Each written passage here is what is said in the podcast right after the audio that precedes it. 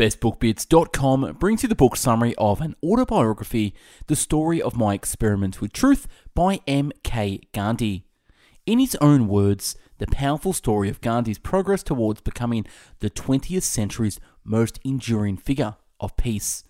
Mohandas Karamchand Gandhi was born in Western India in 1869. He was educated in London and later travelled to South Africa, where he experienced racism and took up the rights of the Indians, instituting his first campaign of passive resistance. In 1915, he returned to British controlled India, bringing to a country in the throes of independence his commitment to non violent change and his belief always in the power of truth.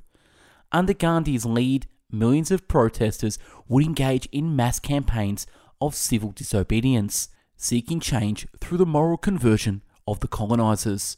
For Gandhi, the long path towards Indian independence would lead to imprisonment and hardship, yet he never once forgot the principles of truth and non-violence so dear to him.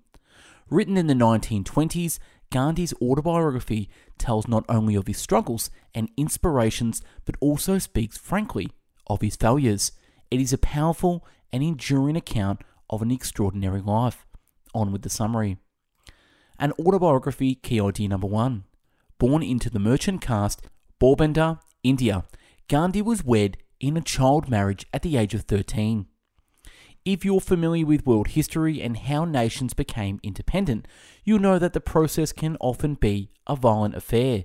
Yet India was able to gain its independence from Britain, and this remarkable feat has a lot to do with the non violent beliefs of Gandhi, the man who led that fight for independence. As an adult, Gandhi's beliefs, practices, and accomplishments changed the world, but his upbringing was quite humble. Gandhi was born in India on October 2, 1869, the youngest child of Karamchand Gandhi, the father, and Putalibai, his mother. His family belonged to the Modi Banai, a class of Hindu merchants, and lived in the harbour town of Porbandar on the Kathiawar Peninsula in the western state of Gujarat. Gandhi's father was commonly known by the nickname Kaba, and he worked as a Diwan or chief minister of two other Gujarati cities, Vankaner and Rajkot, where Gandhi spent much of his childhood. Kaba didn't have any formal education, but he did have plenty of life experience, as well as an honest and incorruptible value system that provided to be quite influential with his son. Gandhi's mother, Putalibai, also left a lasting impression thanks to her devotion to Hinduism and determination to stay well informed on current affairs. Gandhi was also raised to be tolerant and inclusive toward others, as the family friends were numerous and diverse, and included Muslims, Jains, and Parsis. In school, Gandhi was an average student at best, but he did display an early talent for understanding morality. In particular, he admired the honourable characters from the plays that were read in class, such as Shravana, Pitrabhakti, Nataka. In this enduring folk tale, the protagonist's devotion to his blind parents is so strong that he carries them on his shoulders. Gandhi also adopted an important guiding principle early on in life in the form of saying, passed down from the Gujarati community. If one receives evil from a person, one should respond with goodness. Certainly, Gandhi's morality and sense of honour seem already to have been in place when his teacher tried to persuade him to copy his classmates' work during a spelling test that was being given by an inspector. Young Gandhi simply couldn't understand what the teacher was asking of him. It was only a few years later, as a 13 year old, that Gandhi would be wed. Since such wedding ceremonies were quite expensive, the event also included the marriages of one of his brothers and a cousin. At the time, Gandhi was quite excited about getting married, but as an adult, he was a vocal critic of the practice of child marriage. An autobiography key idea number two. As a teenager, Gandhi had a rebellious phase that was marked by jealousy and lust. Many people go through a rebellious phase during their teenage years, and though it might surprise you, Gandhi was no different. Indeed, while Gandhi was already a morally minded young man, he still experimented with a range of bad behaviours during high school. Much of this behaviour had to do with another teenager who had a bad reputation. Gandhi had befriended this troubled youth in an effort to reform him, but the influence often ended up going the other way. To begin with, the new friend convinced Gandhi to eat meat in defiance of his family's vegetarian practices. Part of his friend's persuasive effort was his claim that being carnivores was what made the British occupiers stronger than the native Indians. Despite feeling sick to his stomach, Gandhi continued eating meat in a desire for strength and even lied to his family about it. The guilt, however, eventually became overwhelming and he stopped. He not only remained a lifelong vegetarian, he also believed that vegetarianism was the first step toward attaining truth through non-violence. Gandhi's devotion to his friend didn't stop at meat eating. He also followed him to a brothel, and even though his nervousness prevented him from having sex outside of his marriage, he considered the brothel visit a significant moral failing on his part. Another failing from around the same time was a smoking habit that Gandhi started alongside one of his relatives. What's worse is that the two of them stole money in order to buy Indian cigarettes. Gandhi also looked back with some regret on the jealousy and lust he felt in the early years of his marriage to his wife, Kasturba. When Gandhi reflects on truth, he sees it as the vessel through which God reveals himself to the world, and so he saw his passion for truth as fueling his desire to be faithful to Kasturba. But it also had a dark side in his demands for Kasturba to be as faithful as he was. Unfortunately, and for no reason, this resulted in him being a constantly jealous husband. Not only that, he was often driven by lust, taking every opportunity he had to sleep with Kasturba rather than doing something like teaching her how to read and write. When Gandhi was 16 years old, the power that lust had over him was so strong that he left the bedsides of his dying father to sneak into his wife's bedroom. By the time he returned, his father had passed away. An autobiography key idea number three. Despite the disapproval of his caste, Gandhi went to England to study law. Gandhi's experiences during his high school years was already beginning to shape his future beliefs about things like vegetarianism, celibacy, and non-violence. Following his graduation from a high school in 1887, his education continued after a friend suggested he study law at London's University College. After all, becoming a lawyer would help ensure that he could maintain his family's esteemed status. The decision to go to school in England wasn't made lightly, however. His mother wasn't sure it was a good idea, since the culture there would certainly provide him with many temptations in the form of women, food, and alcohol. To strengthen his resolve, Gandhi made a sacred vow, with the help of a monk, to abstain from women, meat, and wine. Matters were further complicated by India's caste system.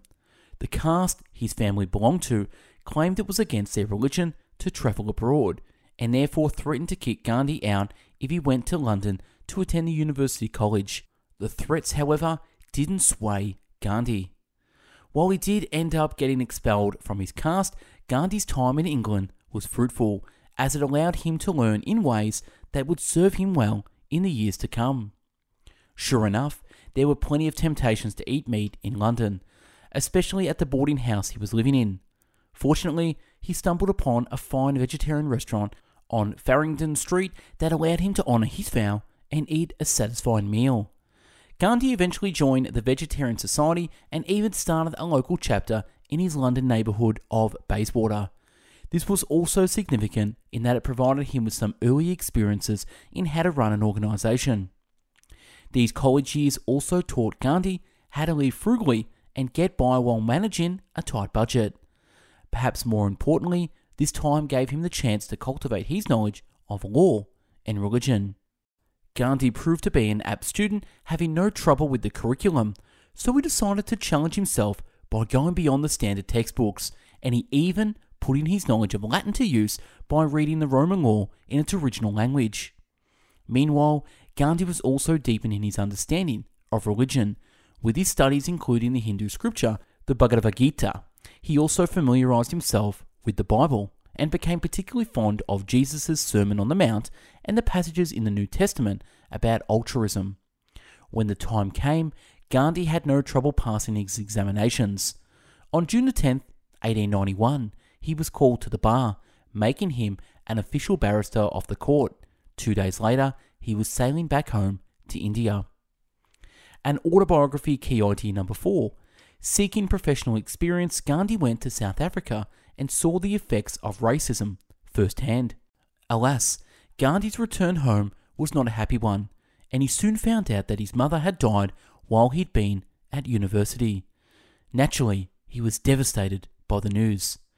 There was, however, one small piece of good news awaiting his return. There'd been a major division among his caste, causing it to split into two, with one side willing to welcome him back into the fold.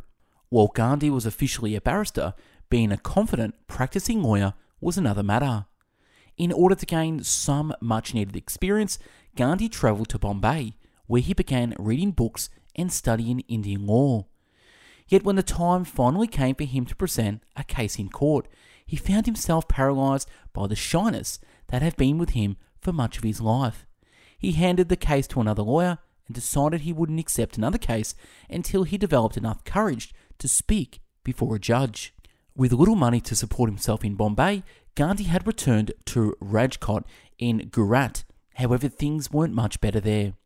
Not only did he see firsthand how corrupt the local courts were, but after he accidentally offended a police officer, Gandhi worried that the officer would use his power to limit Gandhi's chances of getting work. Things changed in April of 1893 when he found work at the Dada Abdullah and Co., a Muslim law firm in South Africa.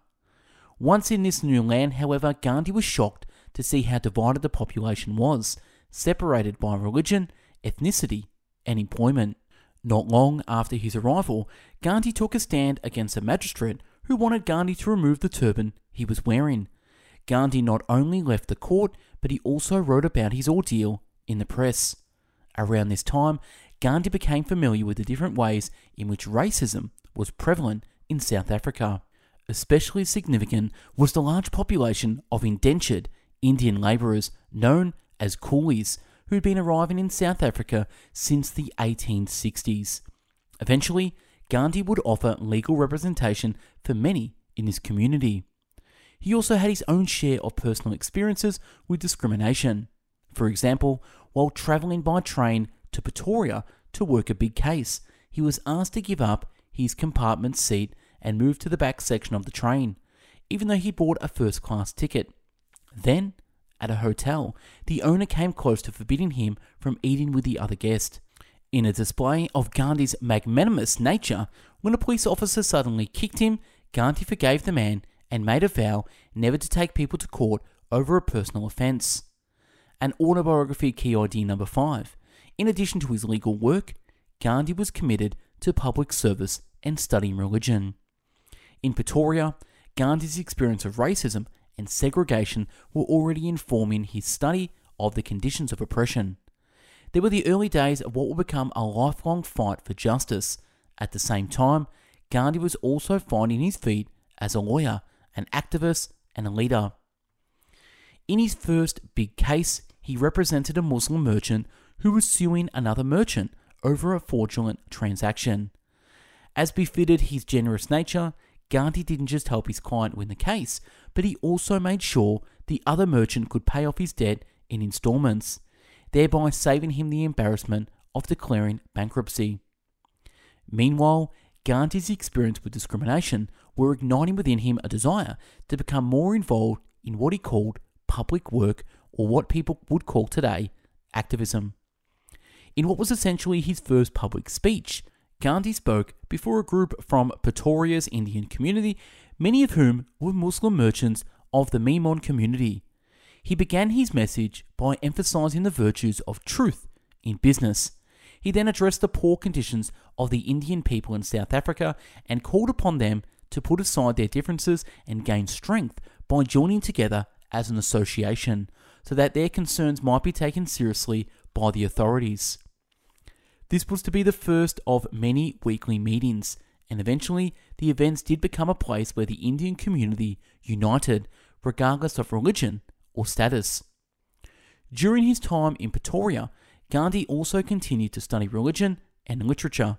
He found inspiration in many philosophical books like Tolstoy's The Kingdom of God is Within You, which makes a strong case for non-violent resistance. In addition to Gandhi's ongoing participation in a prayer group, his boss, Abdullah Sheth, helped him to learn more about Islam, and Gandhi's colleague, the lawyer A.W. Baker, helped him gain insight into Christianity. Ultimately, Gandhi came to doubt the Christian tenets that Jesus was without sin and was the only Son of God, rather than believing that Jesus would one day free him from his sins. Gandhi was more interested in freeing himself from sinful thoughts. He also came to see the flaws in Hinduism as well, especially in its justifications for the caste system, and he discussed the problem with Hindu authorities. His career as a leader for peaceful change was gaining momentum. An autobiography key idea number six. Before spreading his message of equality in India, Gandhi's southern African work continued in Natal. Gandhi had assumed that he'd been heading back home once his case in Pretoria wrapped up. But another case in southern Africa caught his attention, this time in the Republic of Natal. In 1893, legislation was enacted that stripped Indians living in Natal of their right to elect members to the country's legislative assembly. Gandhi accepted the opportunity to work on the case, and even though the legislation had already passed, having Gandhi on their side gave hope to the Indian community. Sure enough, things took a positive turn when a petition for regaining Indian voting rights was submitted to and accepted for consideration by the Secretary of State for the colonies. Then there was concern when an official objection was made to prevent Gandhi from trying the case in the Supreme Court of Natal, purely because he wasn't white. Gandhi did offer to take off his turban while in court, citing the old adage, when in Rome, do what the Romans do. Thankfully, however, the objection was struck down. To help advance the case, as well as the community in Natal, Gandhi's team set up a permanent organisation called the Natal Indian Congress. This organisation would help find new work for any indentured worker who'd been beaten by an employer. As well, though, this organisation Gandhi also defeated a proposed annual tax of £25 for indentured Indians. Finally, in 1896, Gandhi returned to India for six months, reuniting with his wife and children after a three year absence. Of course, he couldn't stay inactive for long, and during his time back home, he managed to stir up some interest in his new cause by writing the Green Pamphlet. This document laid bare the terrible conditions of Indians living in South Africa and Natal. Before long, Gandhi was travelling again, this time to the Indian cities of Pune and Madras to raise more support for Indians in South Africa as well as to Calcutta, to meet with press editors about spreading the word. Unbeknownst to him at the time, Gandhi was planting the seeds for homegrown activism he would later undertake. An autobiography key idea number seven. After helping the wounded in the Boer War, Gandhi stayed humble and informed in India. In 1897, Gandhi returned to Natal, and this time he brought his family with him. Unlike the novice lawyer who'd left India years before, he was now an established leader of the Indian community throughout southern Africa. This newfound role didn't come without its dangers, however. Enraged by press reports of Gandhi's efforts for change, a group of young white men tried to lynch him in the streets of Natal, though he managed to escape unharmed. More violence was to come in 1899, but this time it was a full blown war between the British Empire and southern African Boer states. While Gandhi's sympathies were with the oppressed Boers, he felt duty bound to serve the British Empire. He did so by establishing an ambulance corps made up of around 1,000 South African Indians as well as Gandhi himself. The tireless work of the ambulance corps did not go unnoticed following Britain's victory in the war.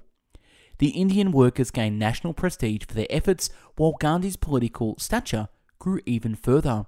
And then there was the added benefit of a diverse group of Indian workers emerging from the experience more unified than ever before. Amid all this activity, Gandhi found himself making a good deal of money, and he was worried that he might succumb to the greed that often accompanies wealth. So he returned to his beloved India and volunteered for the Indian National Congress. It was a humbling experience, since it involved such menial tasks as buttoning up an official shirt. When asked about his, this work, Gandhi claimed that the experience was worthwhile for it brought valuable insight into how the Congress worked. Meanwhile, Gandhi wrote a resolution on rights of the Indians in South Africa, and though he still suffered from terrible anxiety when it came to public speaking, he defended this resolution in front of Congress. Remarkably, it received unanimous approval. At this time, Gandhi found a new mentor, Gopal Krishna Gokhale, who served as a senior leader in the Indian National Congress. While living with him for a month, Gandhi got the chance to meet a variety of affluent Indians and raise the many concerns he had about the struggles facing working class Indians. At this time, with Gokhale and the Congress came to an end, Gandhi toured India as a third class passenger aboard a train. This gave him an honest perspective on the pressing issues at hand, including the poor sanitation and treatment that a great many people in India faced on a daily basis. More than ever, Gandhi's resolve to help the people of India was strengthening, as was his philosophy regarding how change should happen. An autobiography key idea number 8. Gandhi was committed to both non-violence and celibacy. Thanks to his time with Gokhale, his tour of India, and his years of study, Gandhi's experiences and observations were coalescing into a philosophy that would come to define his life and legacy. At the core of this philosophy was his unwavering belief in nonviolence or ahimsa. The principle of ahimsa goes back to Gandhi's study of the Hindu scriptures, in which it applies to the belief that it's acceptable to attack a system but never to attack a person. This is because all people are a reflection of truth or God, which makes them deserving of compassion, empathy, and an attempt to understand their point of view. Gandhi was using his belief in ahimsa when he urged police to do something about white officers in India taking bribes from Indian and Chinese people. When calling for action, he emphasized the fact that this was not a personal attack against the individual officers. Eventually, these officers were tried and found not guilty, primarily because they were white, but they did lose their jobs, which put an end to the racialised bribery in the region. A friend once asked Gandhi how his work in the ambulance corps aligned with his non-violent philosophy.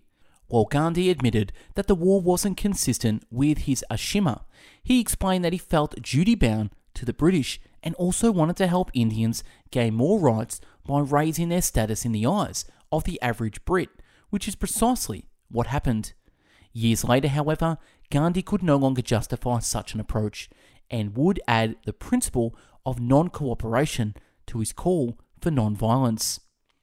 A big part of Gandhi's philosophy and self restraint, and this became significantly stronger for him in 1906 when he took the vow of brahmacharya or celibacy. Before making the vow, he did consult with his wife, Kasturba. Together, they had four children by this point, but ever since their marriage, Gandhi had felt burdened and distracted by lust. Ultimately, Kasturba gave her approval, and Gandhi felt freed by this newfound self restraint. He believed that to best serve the public, one's focus should be fully on the people, so much so, he even took to eating simple, bland foods that wouldn't distract his senses. An autobiography key idea number 9. Gandhi continued to fight for Indians in South Africa and launched a new form of non violent resistance. In the mid 30s, Gandhi settled in Bombay, with the images and experiences of his recent tour still fresh in his mind. But it wasn't long before his friends in South Africa were calling him back to help with the ongoing fight for equality. Indeed, thanks to his legal efforts and leadership in uniting the South African Indians of all religions and classes, Gandhi was by this time an established leader with devout followers. To help further the cause, Gandhi launched a weekly journal called The Indian Opinion, which debuted in 1904. Around the same time, just north of Durban, South Africa, he founded the Phoenix Settlement. a communal farm inspired by John Ruskin's 1860s book Unto This Last, where he and other people could live a simple, egalitarian life. A couple of years later, in 1906, the Zulu mounted a rebellion against the British. Still feeling a duty to serve Britain, Gandhi once again led an ambulance corps of Indian volunteers, and this time the atrocities they witnessed were even worse than those of the Boer War. Gandhi also led an effort to help a mining operation in Johannesburg when a Black Plague outbreak ravaged the miners. He helped Indians to safely and cared for those infected, while the location that burned to the ground to keep the disease from spreading. In 1907, Gandhi began a new form of non-violent resistance against the Asiatic Registration Act, a discriminatory piece of legislation created by the Transvaal government of South Africa. The new law placed Indians under threat of deportation if they didn't carry registration papers on them at all times. In other words, it was another way for the government to segregate, discriminate against, and control certain members of societies. Gandhi took this act as a sign that previous methods of resistance using prayer and legal action had failed. So this marked the start of a new method called satyagraha, a name that is derived from the Sanskrit word for truth and firmness, satyagraha.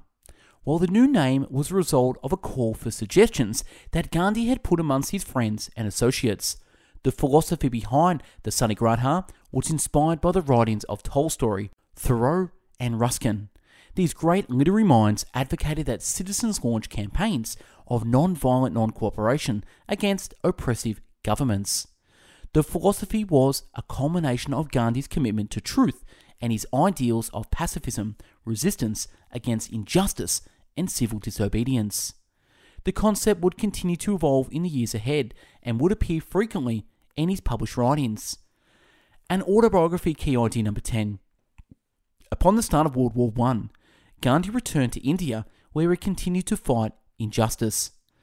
Amid his continued progress in South Africa, a series of events began to unfold that had Gandhi seeking the solace of his home in India.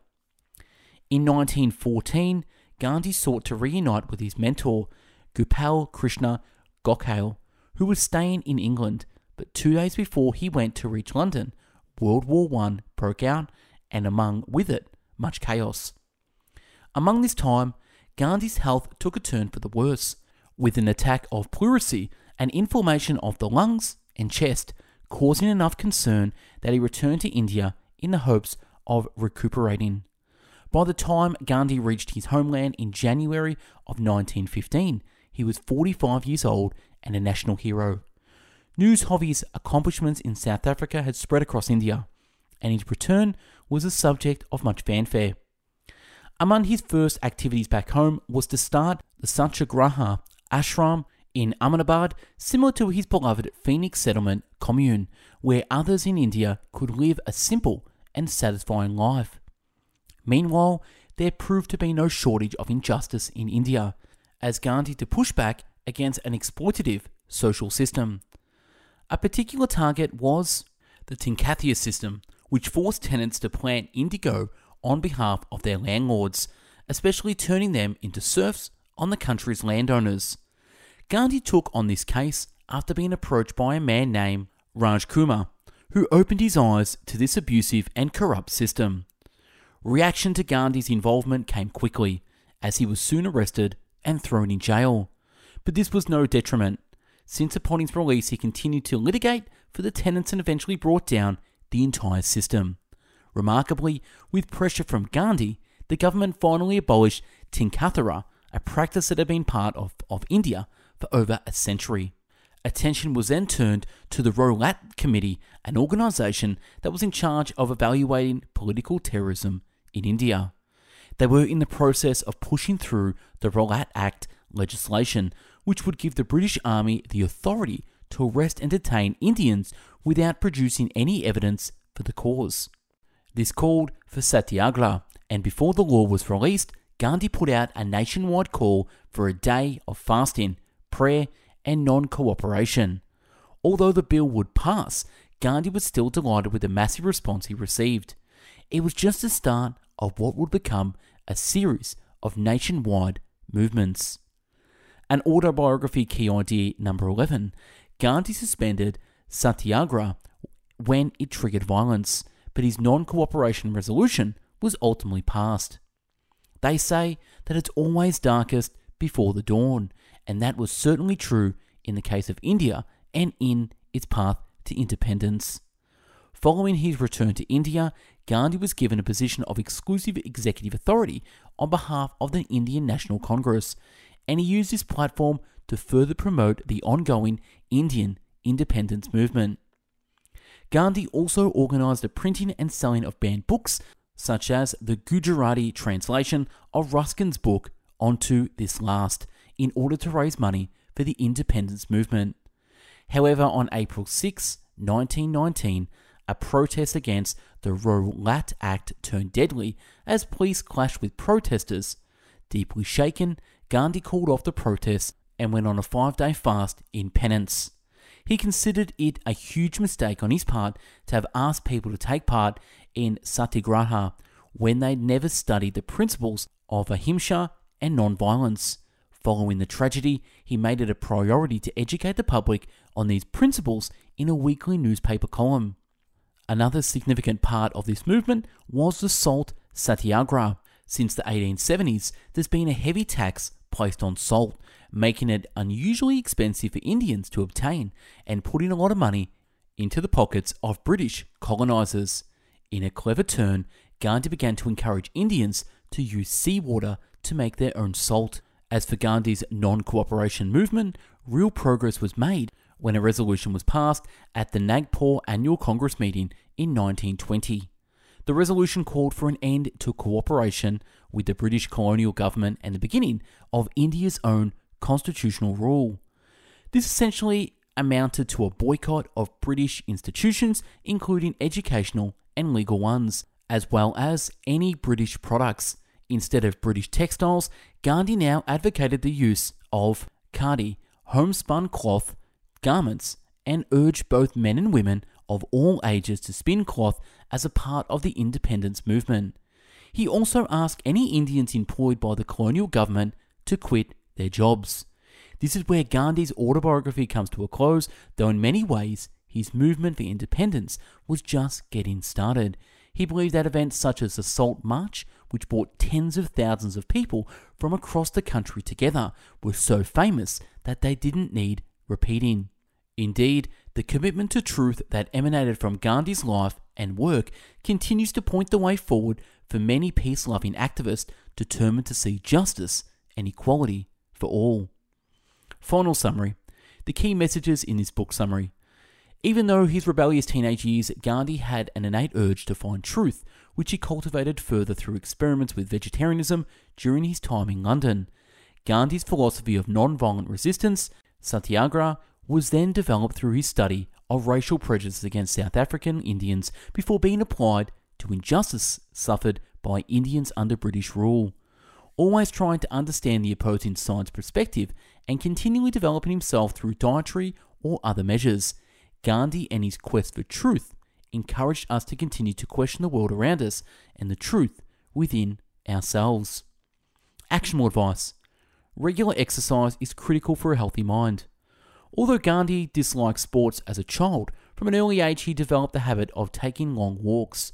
Throughout his autobiography, Gandhi emphasizes the importance of exercising in order to enhance one's work. Of course, for Gandhi, exercise went hand in hand with maintaining a good diet. While you might not want to follow Gandhi's more extreme experiments, like the time he only ate fruit and nuts, committing to a healthy diet and regular exercise can help you maintain a healthy mind. And that's wrap this book summary of an autobiography by M.K. Gandhi. Now, if you want this summary in PDF format, click the link below and I'll send this straight to you. Now, at Best Book Bits, we've done over 700 book summaries in video, written, and audio format. So check us out at bestbookbits.com. Subscribe to the YouTube channel, hit the notification bell, and follow us on Spotify as well. Now, if you're sick and tired of reading books all by yourself, I have the solution for you. Come join us at our book club called Best Book Club. Go to www.bestbookbits.com forward slash book club, where you'll get one new book per month delivered to your door. We have weekly Zoom book club meetings, and you'll also meet the author of the month with our seminar webinar live Q&A. Hope to see you there. Thanks for watching and listening. Hope you got from this summary an autobiography by M.K. Gandhi. Take care. Bye bye now.